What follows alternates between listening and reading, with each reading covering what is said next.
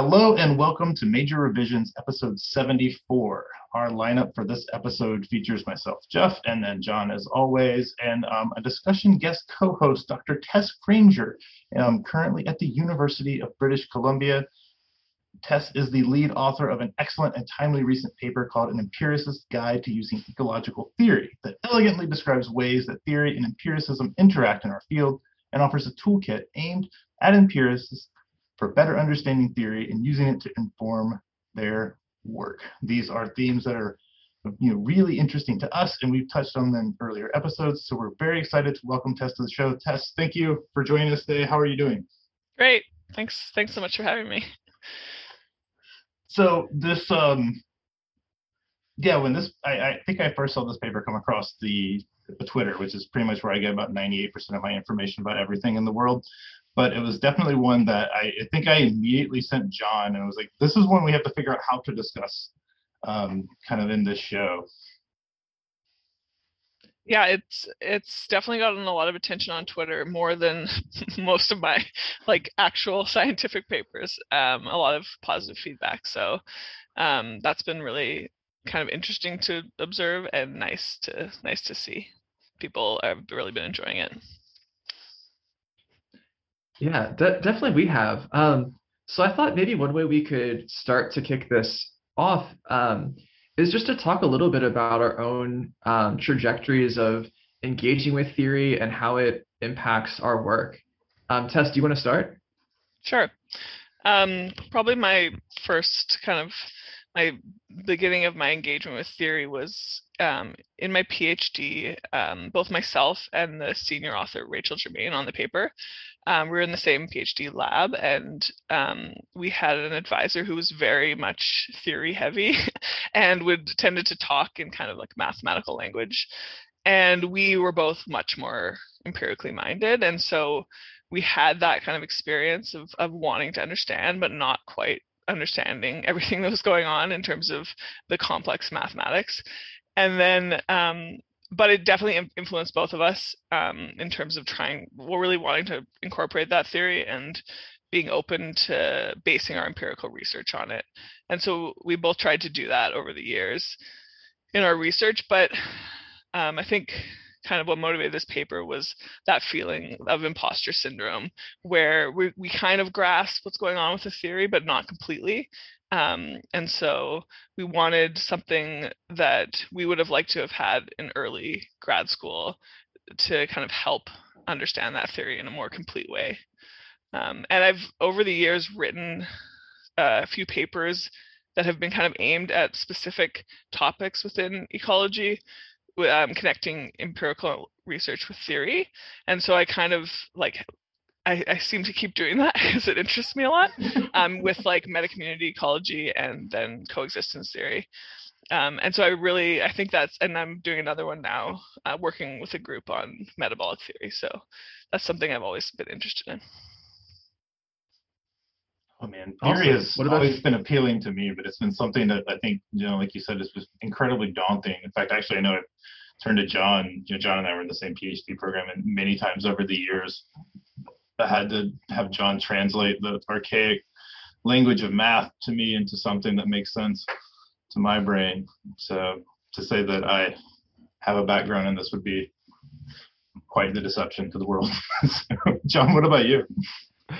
Yeah, so um, I, I definitely am someone who kind of works um, kind of across that uh, theory empiricism interface as well. I think maybe from a, a different perspective. So I think similar to Tess, a lot of my work is grounded in empirical observation.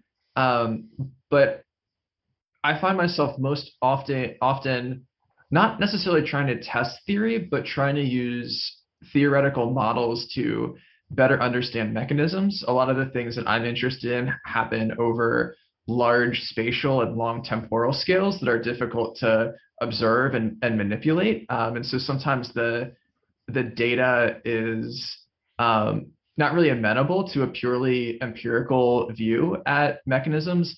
And then also to you know kind of uh, try and understand generality. You know, is this thing that I'm observing in this particular system um, pretty context dependent, or is this uh, one iteration of something that maybe is um, quite more general, uh, and and maybe we uh, don't fully grasp how general it is yet? Yeah, totally. But I also empath- empathize with uh, imposter syndrome because uh, compared to a lot of people, I'm really not a good mathematician. Um, so it's definitely some a, a part of uh, the sort of practice of being a, a theoretician um, where I struggle a little bit and um, where a lot of other people uh, have uh, you know deeper and, and better developed skills than I do. Oh my gosh, having read papers from both of you guys, I would say you're both definitely underestimating and underselling yourselves right now, and you neither one of you should um, suffer from this for sure. I do have a question, and I think this is, comes up to the first thing I want to ask on the paper. Um, the definition of ecological theory that you present in here. I'm curious because I have a feeling this was something that was maybe debated a lot in the process of writing. So I'm kind of curious how you came to that definition that you know. What was the definition? Yeah, so can you read that? How do you not know exactly what is online? well, we did debate it. okay, good. Exactly. That's what. Um, yeah. So define ecological theory broadly as an explanation of an ecological phenomenon. Actually, no. We, I don't think we actually debated that that wording that much that just i just wrote that and i think that that's that flew but the different aspects that we debated so there's a lot of there's a range on of authors on the paper from like more hardcore theory to like mm-hmm. very empirical which is what we wanted but and so different people have different opinions about a lot of different parts of the paper but um parts of the kind of definition that we debated were um how much we wanted to like intertwine math and theory and we didn't want to say that those were necessarily the exact same thing. Um, i'm going to pull up the paper so i can see what because there's a whole like kind of paragraph that we went back and forth on on um promise on, i'm not going to do gotcha moments of pulling from those kind of i'm like oh yes what was in the paper? I was rereading this this morning i was like oh yeah i like that. But i bet i wonder if there was a lot of conversation on that uh, the explanation just is just simply as an explanation. That was like as broad almost as you could get, like yeah, uh, or like vague. yeah, it's not scary to the non. Yeah, exactly. Yeah. Yeah. Um, and we wanted to have a definition like that that part of the definition that didn't necessarily say it had to be mathematical. And then I think the next line is it's often mathematical, but not always. Mm-hmm. And that part we went kind of back and forth on. Um, yeah have the paper somewhere, I swear. Here we go. um, yeah, there. So there it was kind of interesting to me which parts were like more or less contentious about kind of the paper and um, not necessarily that part, but it was interesting to see within the authors kind of a divide between more senior people and more junior people in oh. terms of like what should be emphasized. Because I think the more senior people have understood this stuff, especially the more theoretically minded people, but all of the senior people on the paper like understand theory uh, more than me, I would say. And so they were further away from the target audience that we were trying to reach, which is people who have feel really intimidated by it. So they didn't necessarily see um, eye to eye on everything, which was interesting um, in like writing it and then trying to get it published where your reviewers are not going to be early grad students that you're targeting with the paper. So that was interesting, and that was kind of like we went through an interesting process with AmNat, um, where the uh, editor in chief Dan Bolnick sent it to his early students because he like kind of realized that he wasn't the target audience. He was like, it was, you know, at first he was like, it was, I liked it, and then he came around to like really seeing the value when when he heard from the early career people.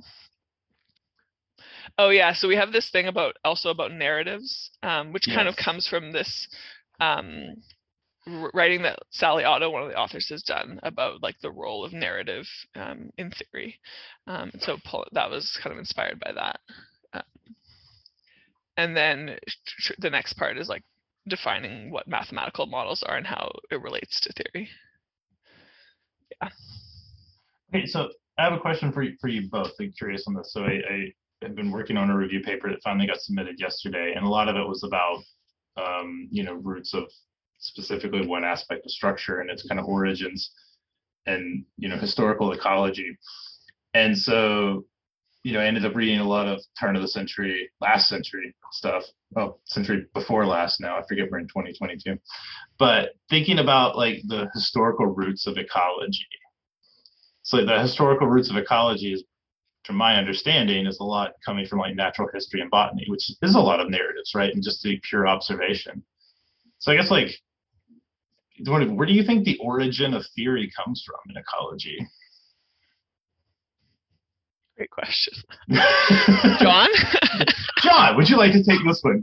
Like, I, I mean, okay, so like to paraphrase, like you can clearly see like, um, well, the thing I think that's interesting about ecology, as opposed to something like you know like forestry, which I work in a lot now, is that like ecology, ecology and ecological theory seem to develop more. Um, it didn't develop, you know, mathematically really and numerically until mid-century, really, like mid 1900s yeah like 60s right and then but you see like roots of um, you know of a more grounding and, and i guess statistics or numbers and math for something like forestry hundreds of years earlier. And one can make the argument that that's for forestry is something because there's economic pressure for that but there's not economic pressure to quantify community ecology more quickly so that root of econo- ecological theory like i'm just kind of curious like that origin and the integration you know, what thoughts on that? Yeah, so you know, I, I mean, I'm not a super great uh, historian of our field, but um, you know, I kind of have gotten the sense that we have kind of, um, you know, borrowed a lot of mathematical ideas that have been developed in other fields and then applied them um, adapted them to ecology. Um, and, you know, so these are, you know, things like economics, you know, physics, um, chemistry, uh, which, you know, related to physics. Um, and so I think, um,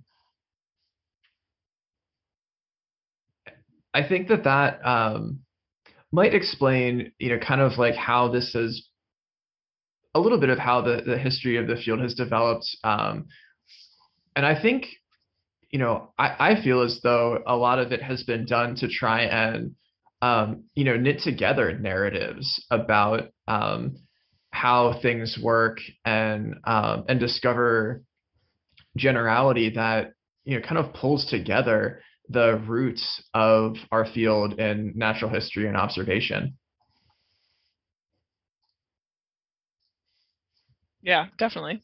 Yeah, it's like it kind of emphasizes the divide to me between empirical and theoretical when I'm think of like historical what I know about historical ecology ecology so much of what I know is from the empirical side and like the early I'm like picturing all the early like experiments.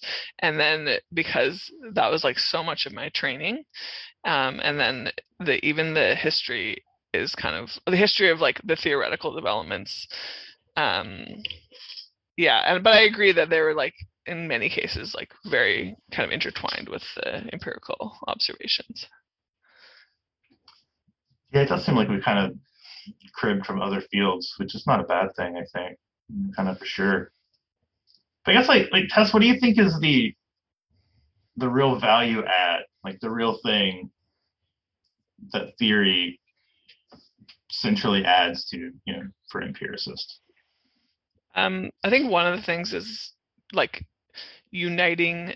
I think what Money already mentioned this, uniting different experiments and different like empirical observations under like one idea, because we can only do so many, you know, replications in different kind of systems, and um, actually like bringing those those observations together to show something general about like how nature works um, is a huge kind of uh, benefit. And um, another huge benefit is, I think, the opportunity to like think more clearly about exactly what you're testing and what assumptions you're making that theory brings to empirical research. It forces you to do that in a lot of ways. Um, like we're always making assumptions when we're doing empirical work, but having it out there mathematically um, and more explicitly, I think can like push you towards a deeper kind of questioning and like refining of your the way you do experiments. Um, yeah. Cool. Yeah, I mean that kind of points toward a question that I wanted to ask, and that's, you know, thinking, you know, bigger picture about the field, you know, what do we lose if we get this wrong? You know, this being integrating theory um, and empiricism, you know, or, or at least if it's not wrong, uh, that we're not very efficient about it. Um, that maybe we take some, you know, some false steps before uh, finding the right ways to do it. Well, I think we lose the opportunity to like have that full kind of feedback of like the scientific process that it, we talk about at the beginning of the paper. Like that's kind of the end goal. So, like theory without empirical testing, where does that get you? Um, yeah, we briefly mentioned like cases where sometimes it actually is the point of theory to not to not be tested, maybe, which is was news to me. Honestly, there's a lot of things in there that were like I learned from the theoreticians in the group. I'm like, what? So you have theory and it's just never the purpose is not to be tested. And then of course I think people have raised the issue that you can have empirical research that's not like hypothesis driven.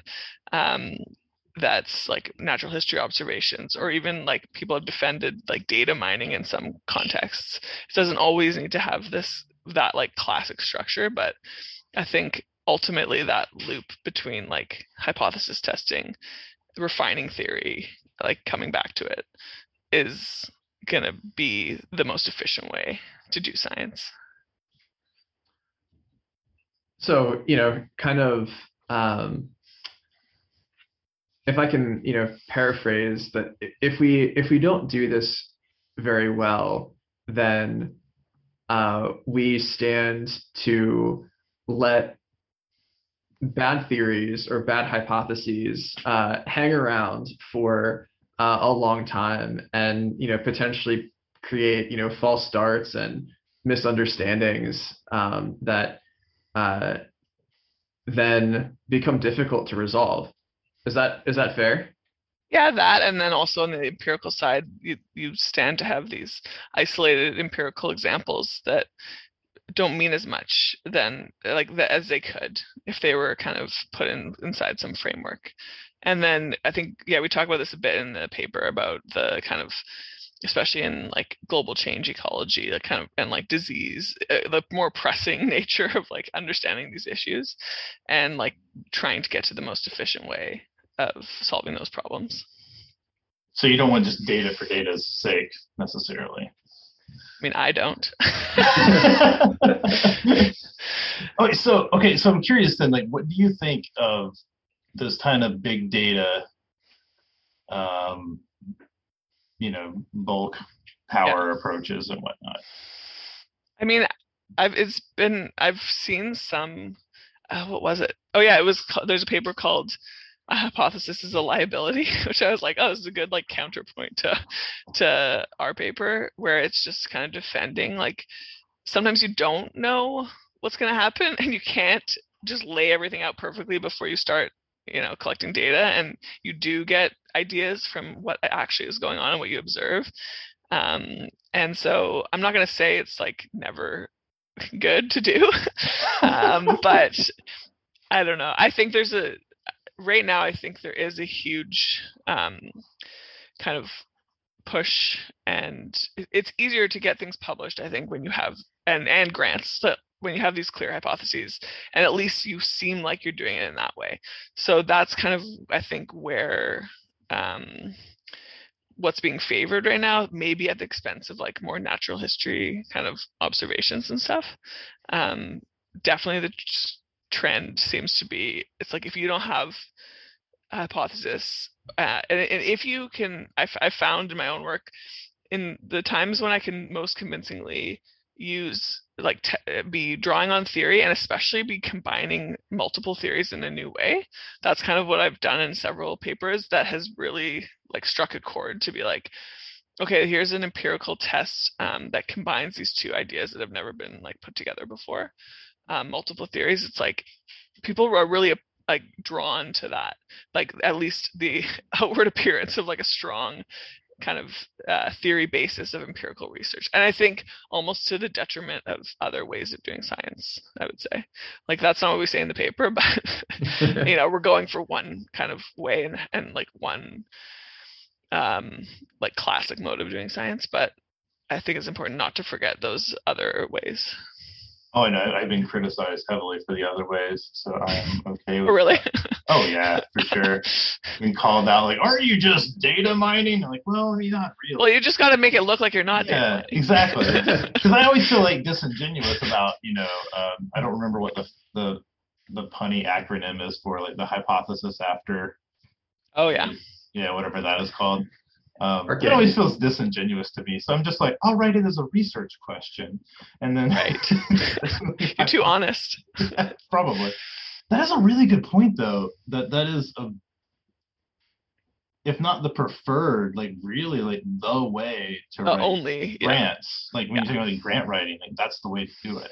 Yeah, you have to. It's like you have you have to put it in that structure, so, and yeah, it's like we're very I don't know if it's good to be that kind of hardcore about that one style of doing science, but I've seen so the, there's that paper about hypothesis as a liability, and then there was the I think it was the ASN address um, from the president. I think it was Butch Brodie last year. It was all about non-hypothesis driven science and how like natural mm-hmm. history driven science is important. So those those kind of ideas are a bit like like going in the opposite direction of what like how we're saying theory and, and empirical research need to be so like intertwined and it's a is there like a difference between because uh, you you mentioned like natural history driven science between that and like a facebook approach where it's like facebook's just taking all the data that you have or amazon is and it's like okay well then obviously you are a person who wants to buy a black hoodie and you want to go, you know, vacation in Colorado and you want to drink this type of seltzer water based on like whatever information of your age, location, zip code, and everything like that. Like that just feels like bulk data, which is like. But to me, natural history observation isn't bulk data. It's like careful observation of like a narrow, much more narrow okay. system. So it's like a deep understanding of uh, often a single system, which is something I have never been good at. Like I've jumped Same. systems like 10 times. So it's like foreign to me, but a deep understanding of a system and the intricacies of that rather than just like a huge dump of data of, about like you know it, it, it's like actual observations of which if yeah i think that's great i just i think it's also hard to do and this was acknowledged too in that in that uh, talk mm-hmm. in that address which is it's like it takes a huge amount of pri- privilege and like only a certain like subset of people have the time and money to like spend walking like this is like the old style of doing science walking around for half the day like in the in the like fields you know? It's like we just don't have that luxury and depending on like your life situation so yeah um, no, no i mean it'd be great. Yeah but you know I, I think what those two approaches do have in common though is that they are not really hypothesis driven. Yeah. you know they're more about um, you know trying to find you know, try, trying to find patterns, um, and you know, then post hoc uh, interpreting them, um, and and maybe that leads to an ex- experiment uh, or a more hypothesis-driven approach. Um, you know, I I have opinions on this, uh, but I I really I really think that um, you know there's there's room in ecology for all of those approaches and that you know they have different strengths. Um, you know especially when we're talking about things at you know particular scales whether they're um, particularly small or particularly large sometimes it's really hard to design a good manipulative experiment um, or something like that. And so these types of uh, approaches of sort of filtering observations for meaning um, can be great for trying to find the you know the pattern the like the nugget that um actually does lead to a testable hypothesis mm-hmm. definitely so was there as far as going back to you, the you know kind of what inspired you to write this paper to kick this off. Was there any one experiment or any one study that you had that particularly you know led to this that you were just like really um so what happened was Rachel, the senior author, started a lab at UBC here, and she started to try to read like hardcore theory papers with her lab, and under actually like look at the math, which usually our eyes just like glaze over. I think there's a line in the paper like, did you actually read the equations or did you skip past them? Because like that's generally what we do. Um, and so as she did that, she she started kind of developing what became the second half of the paper, which is that toolbox uh, toolkit for understanding equations. And then we were just at a conference and we happened to go out for lunch with a bunch of like theoreticians that we didn't really know and we started talking about this and like how you know it's hard for empiricists to understand theory and that lunch group became this paper um, wow. that we sh- that we should actually do something and like write this uh, and then it ex- got expanded a bit um, like added a few more people but um, that was really interesting because it was a bunch of people we hadn't we didn't really know that were doing very different stuff and and it we needed those theory people on the paper to explain like a bunch of the concepts that were you know but then i think it had to go through a lens of like empiricist eyes to get written um, in a way that would be understood by who we wanted to be our audience um, and so I, I, I wrote the first half of the paper, and she wrote the like toolkit for understanding equations. That's like a, was it? super helpful thing. Yeah. yeah, that's an that's an awesome origin story for a paper. We have a picture of our this lunch group. After the lunch, we took a picture of ours. We're like, we're writing this paper, and we're gonna take, we're gonna capture this moment. And so we have like a photo. And Rachel wrote a blog post um, I forget what the website, what the blog is, but she wrote a blog post about how this happened was with the picture and everything, because they, of course, they didn't believe us. They're like, okay, sure, you're gonna write this paper, but, um, yeah. So and then, but then to me, she and then it turned out that she had this idea that was much more like explaining the actual understanding of the math, and my idea was much more broadly how do you use theory to motivate empirical research? And and like what is theory? Like the the more general less about the like actual math. So it worked well in the end. At first we were like okay well which way is this paper going to go? And then we just made a really long paper where it's like does both. Um and so i i was more i did the first part and then she did the second half. Long papers are honestly underrated.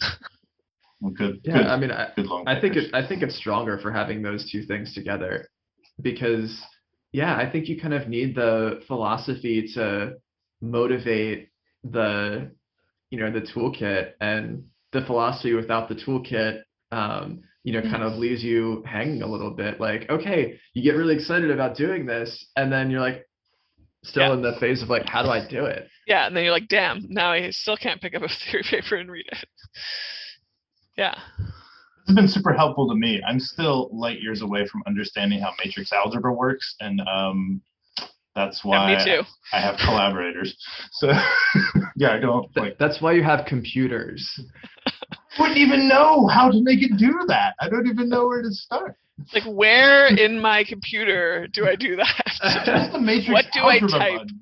Yeah. yeah, like some of the it was hilarious when we started writing this because it was an exercise in being like not embarrassed about how little you know about certain things and mm-hmm. we just had to be like what is you know like the most basic stuff and and sometimes we realize like actually the definition of whatever this we're talking about like it, different part different, like breaking down what different parts of equation mm-hmm. uh, isn't actually that straightforward so we're not total idiots for not like having a clear definition in our minds um but it was like a we got to, we had to get to a point of confidence to be like okay now we're ready to admit that we really like don't know the most basic stuff about theory.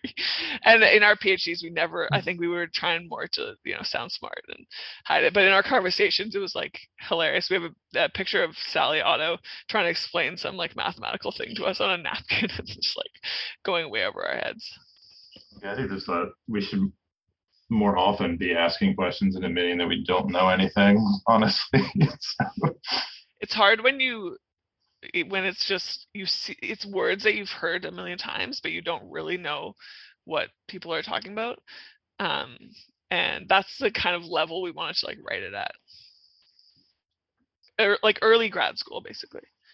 Yeah. or or late undergrad basically I think it's really helpful because it's a, you know, I remember being at that stage for a lot of different things. and Probably am still at the stage for a lot of sections you cover in this paper, but it's sometimes it's even difficult to know the language to know the question that you need to ask to figure out the thing.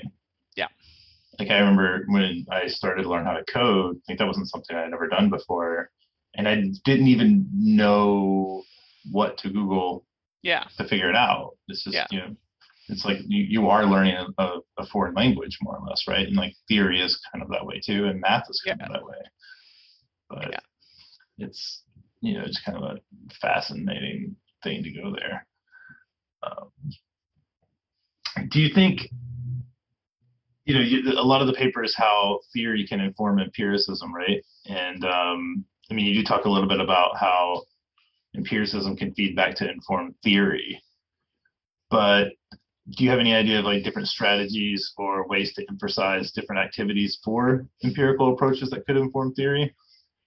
um yeah i was thinking when i was thinking about this i'm like wow i could never write that reverse paper like i just don't think like a theoretician enough to really know what would be useful but we did write so p- the other side of this paper is what can theoreticians also do to help make their work more accessible to you know like i i- empiricists need to be able to understand theory but theory needs to be written in a way that's like understandable. And so we did there's a second paper in bi- that came out in bioscience like um last month led by two grad students um, who it, it's about how to write accessible theory. And so that we decided it was too much to put that into this paper. It was originally like a box um, like we just touched on it because ev- you know, of course that's acknowledging that other side um, of like bridging that divide um, but they they're more like theoretically minded and so the people leading that you know were able to kind of understand from that perspective. And so when you ask like what are exercises that a theoretician could do to integrate i'm like i have honestly no idea. I'm like i've never even like yeah like what you know or like or like what is it about empirical work that a theoretician wouldn't understand you know? Uh, some of the some of the links some of the like analogies we make in the paper uh, theory people have said oh this is actually useful to me too because you know if you say like a simulation is like an experiment you're manipulating this you know like comparisons about like how or like uh, an empiricist is constrained by the system they work in just the way uh, a like theoretical person is constrained by the mathematical techniques that they're used to. Stuff like that where they're like oh yeah like this allows me to like understand empiricists a bit more.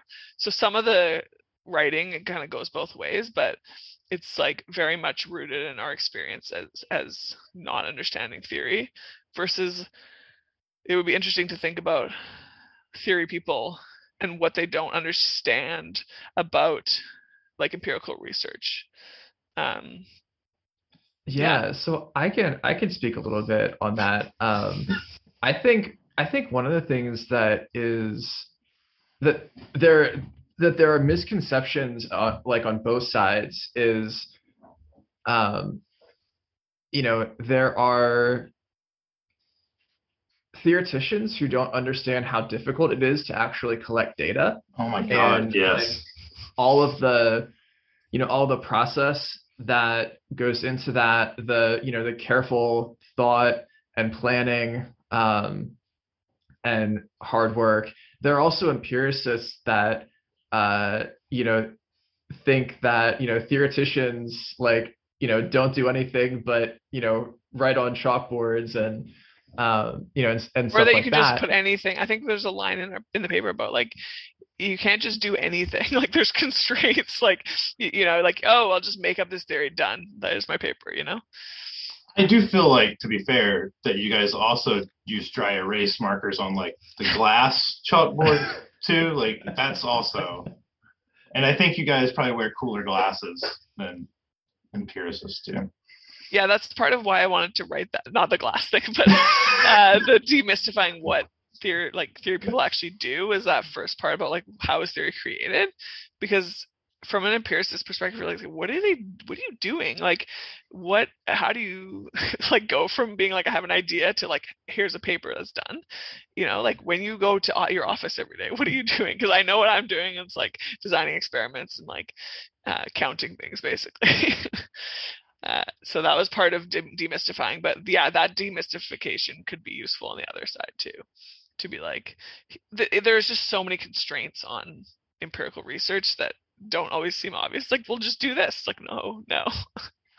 I do remember like early grad school being really you know, probably I guess envious or at least just very frustrated thinking about like, okay, for me to get to you know a paper sometimes takes like two three years of data collection plus then the analysis and writing the paper and i'm sitting there watching other students who are primarily modelers who crank out 10 papers in five years and it's like a paper every semester and it's just like, it, how satisfying is that? What the hell, man? You know? and it's just like, like, man, making me look even worse than normal. Like, this isn't cool.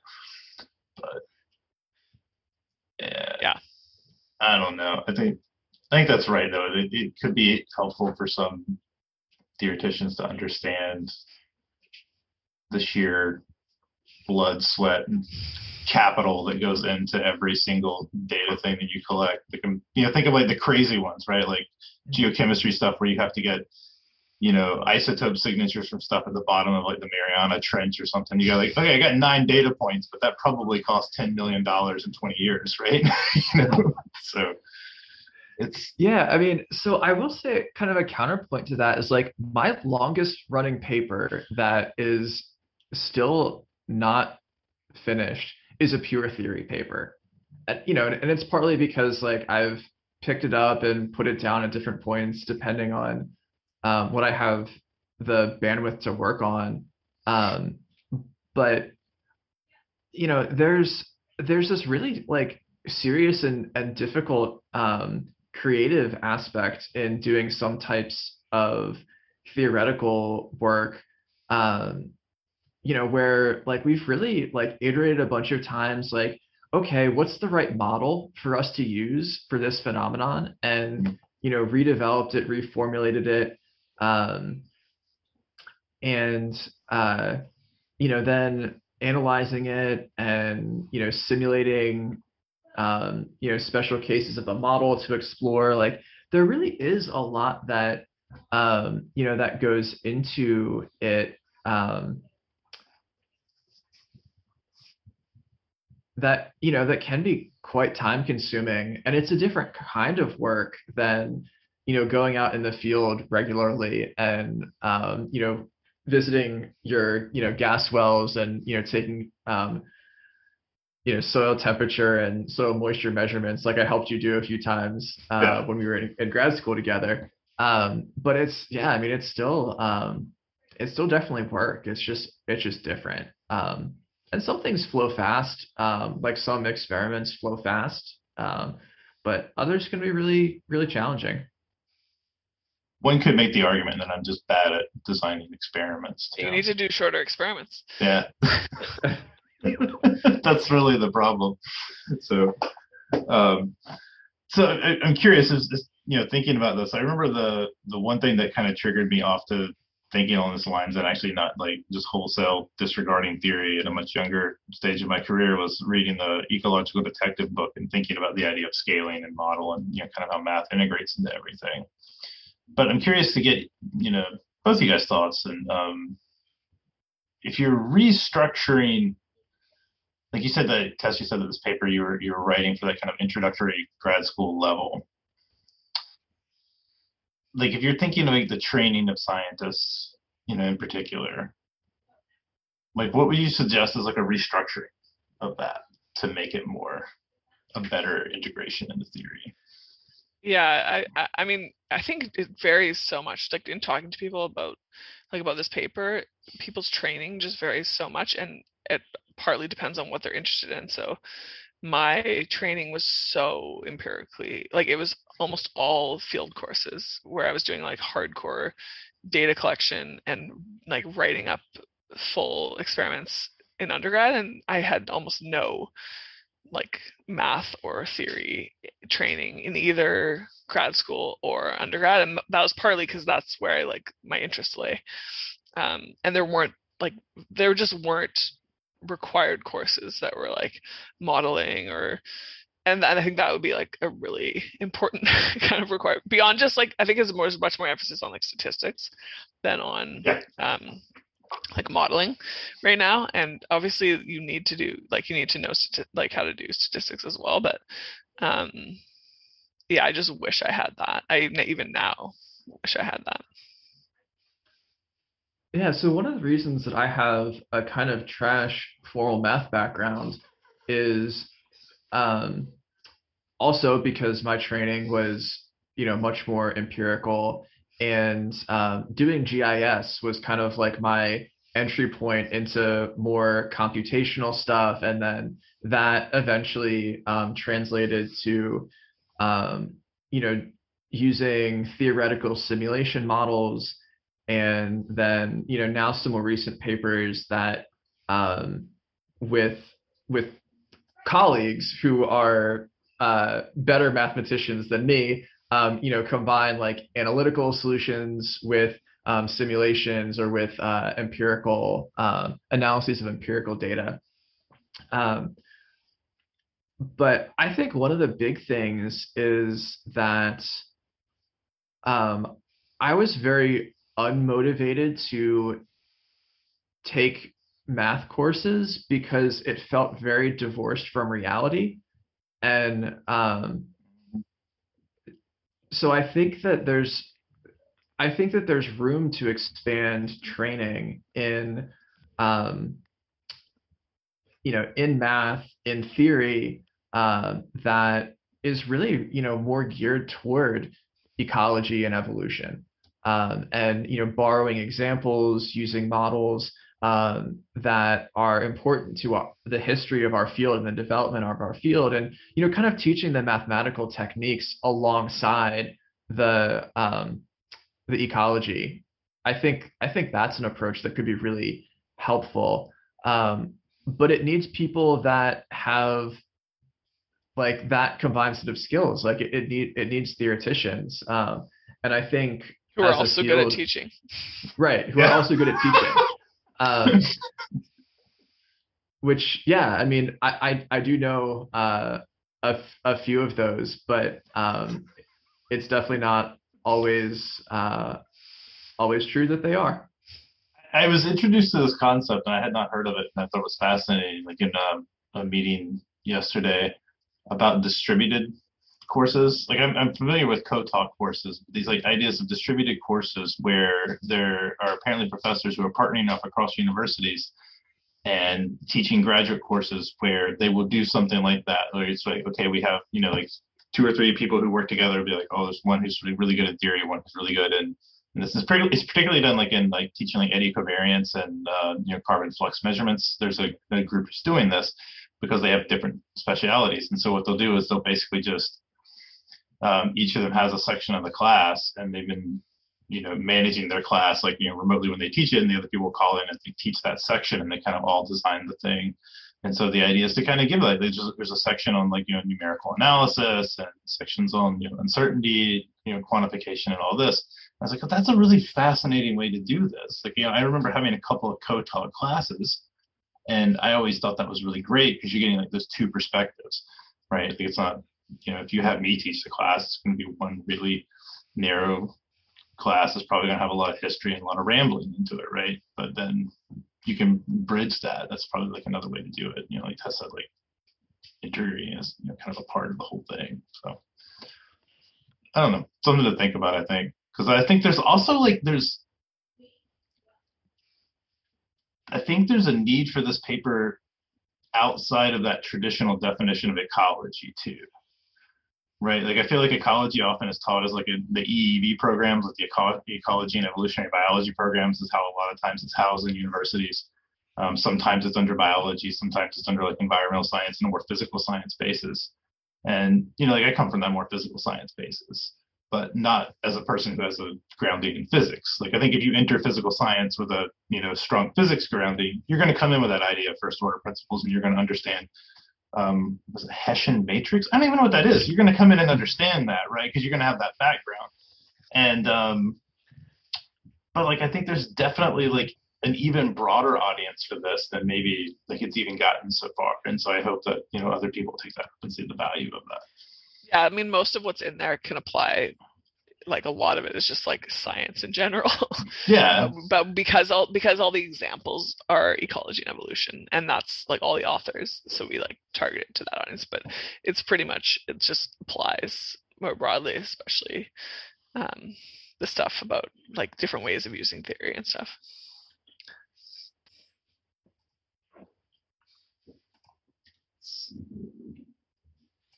So you guys have said that it's been, um, know, and Rachel had made a comment about this too, like when on the, the show notes, and uh, that the paper's been really well received and very broadly received.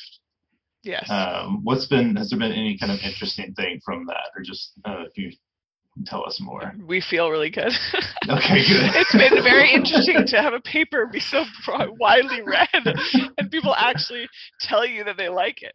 Um, yeah, I mean, I don't know about you guys, but like generally when I publish a paper, it's like even if it's in a high impact place, I don't get like a ton of like unsolicited feedback about how much people liked it. So that's been very like different and nice. And I think partly because people have been using it in lab meetings and teaching, and so it's gotten a big audience that way, which we thought was it's great because one thing about this paper is that it's hard to picture how it's going to be cited. Yeah. So even when we were writing it, we're like, who's ever going to cite this paper? Nobody. So it's nice to like have other like tangible kind of feedback on the, its impact. Um, because it's not, I don't think, going to be like the most highly cited paper. Um, but yeah, it's been it's been really nice to like hear from people on Twitter and and other places about just like how they're using it and finding it valuable, and especially when we hear from uh, early career like grad, grad students who it's targeted for. I think you just gave us a clear idea for a follow-up episode of this at some point about how to judge, um, you know, papers that maybe not be the citation is not necessarily the biggest impact of them. Maybe yeah, and it's how do you like present that in like a grant or something, you know, when you're um, trying to argue for the impact of your work. It's it's int- that's been interesting because it's been very different from like other papers where it, they might be cited but not as widely read probably. Maybe this is where we actually need altmetrics.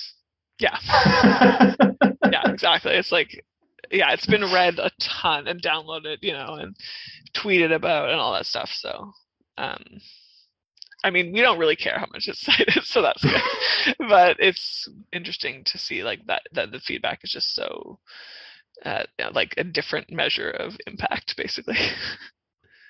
Yeah, but I mean, it's uh, it's hard to imagine, but this seems to be a topic of interest. So, um, I was involved in writing a paper on um, communication and mathematical biology, which you know focus on a slightly different issue, but um, definitely things that that touch on it. Um, and there have been a couple recent papers, I think, in addition to um, yours, that have also been um, addressing issues around, you know, how do we communicate math and how do we communicate theory better in um, ecology and evolution? And so I think it's a question that um, a lot of people are are wrestling with and um, might become sort of like an interesting little, you know, micro uh, area of our field.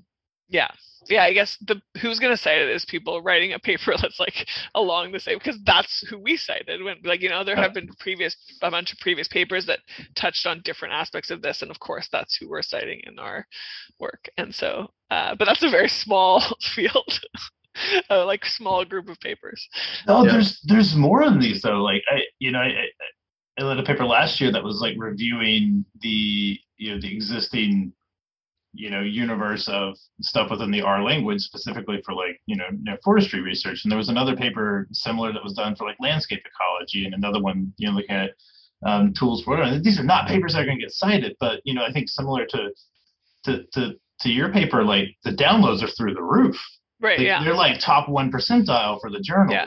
and it's crazy. So it's like, okay, well, you know, sure, it's going to have like one. My paper will have like one or two citations, but I was like, I can point to this, and maybe Yeah. like, okay, well, it does have this impact. that people are hopefully using it. Yeah. So, um, yeah. But so, are there any plans for uh, a follow up on this?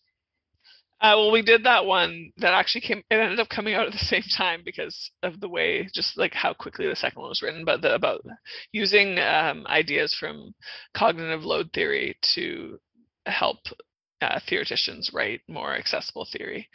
Um, and I have not like- read that one actually. Yeah, so that's um, it just came out in bioscience, um, and I can send it to you guys. But it's um, I can tell you the title if I pull it up somewhere. Yeah, actual actually, you should if you could share that blog post with us too. We would love. Oh yeah, the blog that post. Yeah, the- we'll put That- on the that's good. landing page for the episode. But yeah, totally. Um, it's called.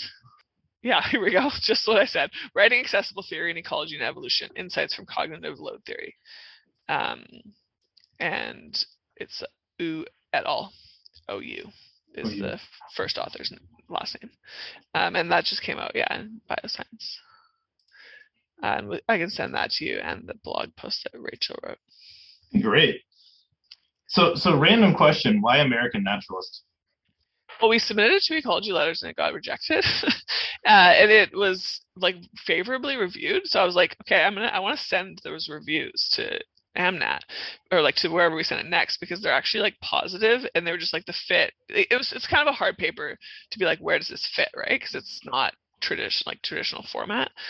Um, and so you know, Amnat I think has a history of like caring about the community.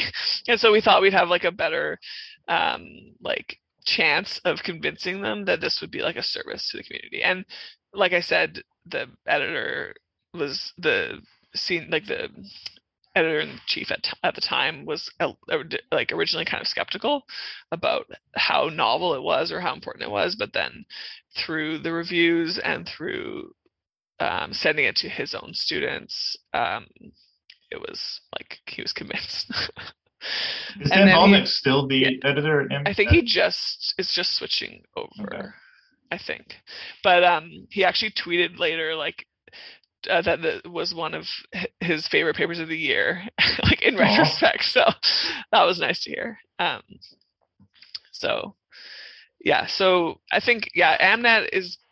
I think in my experience, like a history or like they usually have very intense and thorough review process, and they also seem to care more like they do like initiatives like double blind and stuff kind of early on. And so we thought this was kind of like a paper for the scientific community that they that a journal that cares about citations a lot would not necessarily be drawn to. So yeah. And also amnat has a like history of having a lot of theory and empirical research It's, like very much like spans that divide Yeah.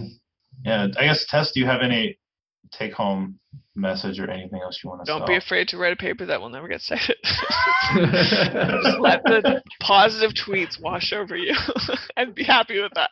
I like it. I Awesome. like it. Well, well, thank you, uh, Tess, for joining us, and it's been a fun conversation. We hope you enjoyed it. Yeah, We thanks hope- for having me. We hope that you listeners out there enjoyed it and uh, keep listening. You can find us anywhere podcasts exist, basically.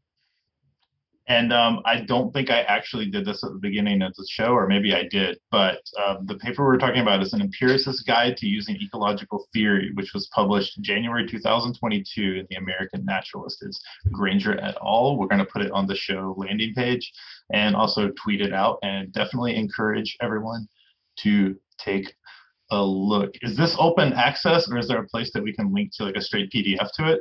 Yeah, so that was actually one of the tweets about it was I want to use this in my course, but I can't. Um, it's not open access, but and then Amnat actually weighed in on that tweet because I said it's on my website. Like, can I just put that up? So you can put the, the actual like fully formatted version, and they were like, you can do that. That's legal. so cool. go ahead, and you can link to the like open copy on my website. That's what we'll do. All right. Well, thank you again. Thanks for having me. Bye. Bye.